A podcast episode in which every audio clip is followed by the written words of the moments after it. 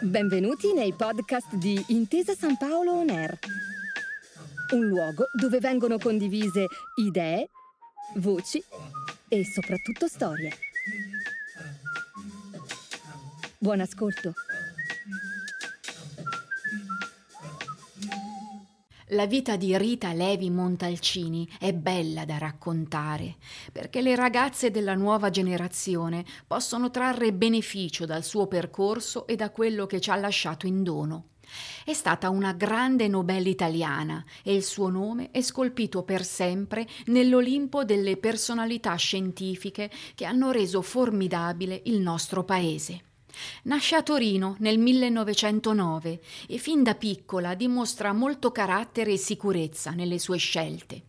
Il padre, Adamo Levi, ingegnere elettrotecnico, aveva però una sua idea che viaggiava in netto contrasto con il volere della figlia.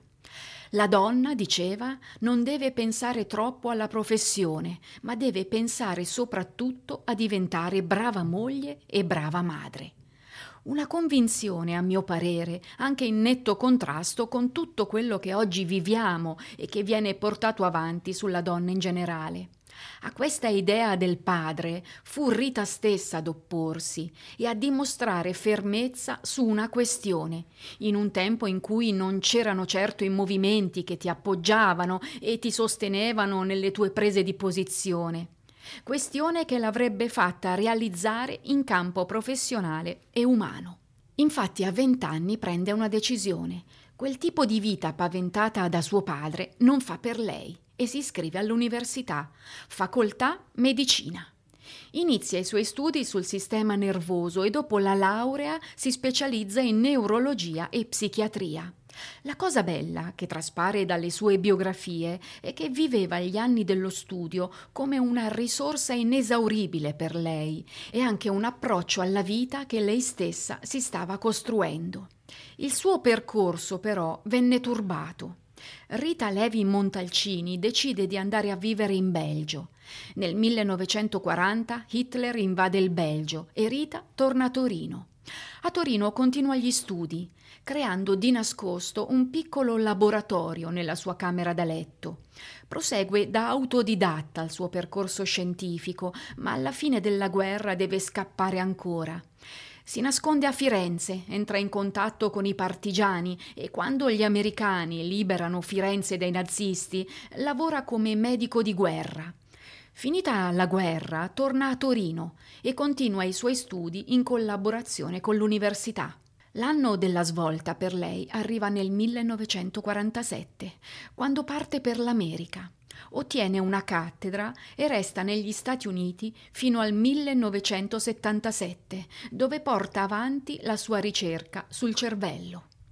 Nel 1986 vince il Nobel per la medicina. Torna in Italia e diventa collaboratrice del CNR, il Consiglio nazionale delle ricerche. Nel 2001 il Presidente della Repubblica, Carlo Azeglio Ciampi, la nomina senatrice a vita. Nell'ultima parte della sua vita riceve numerose onorificenze e riconoscimenti dai centri scientifici di tutto il mondo.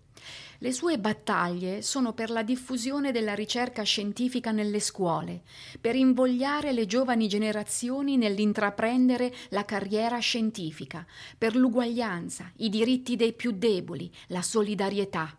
Muore il 30 dicembre 2012, all'età di 103 anni.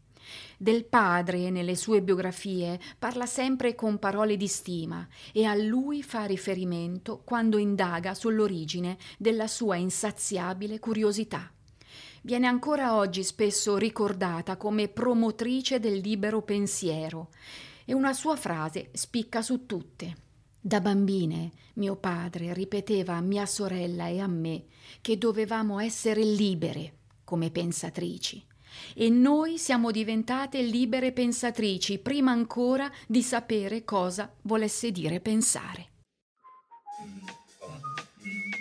Grazie per aver ascoltato i podcast di Intesa San Paolo On Air.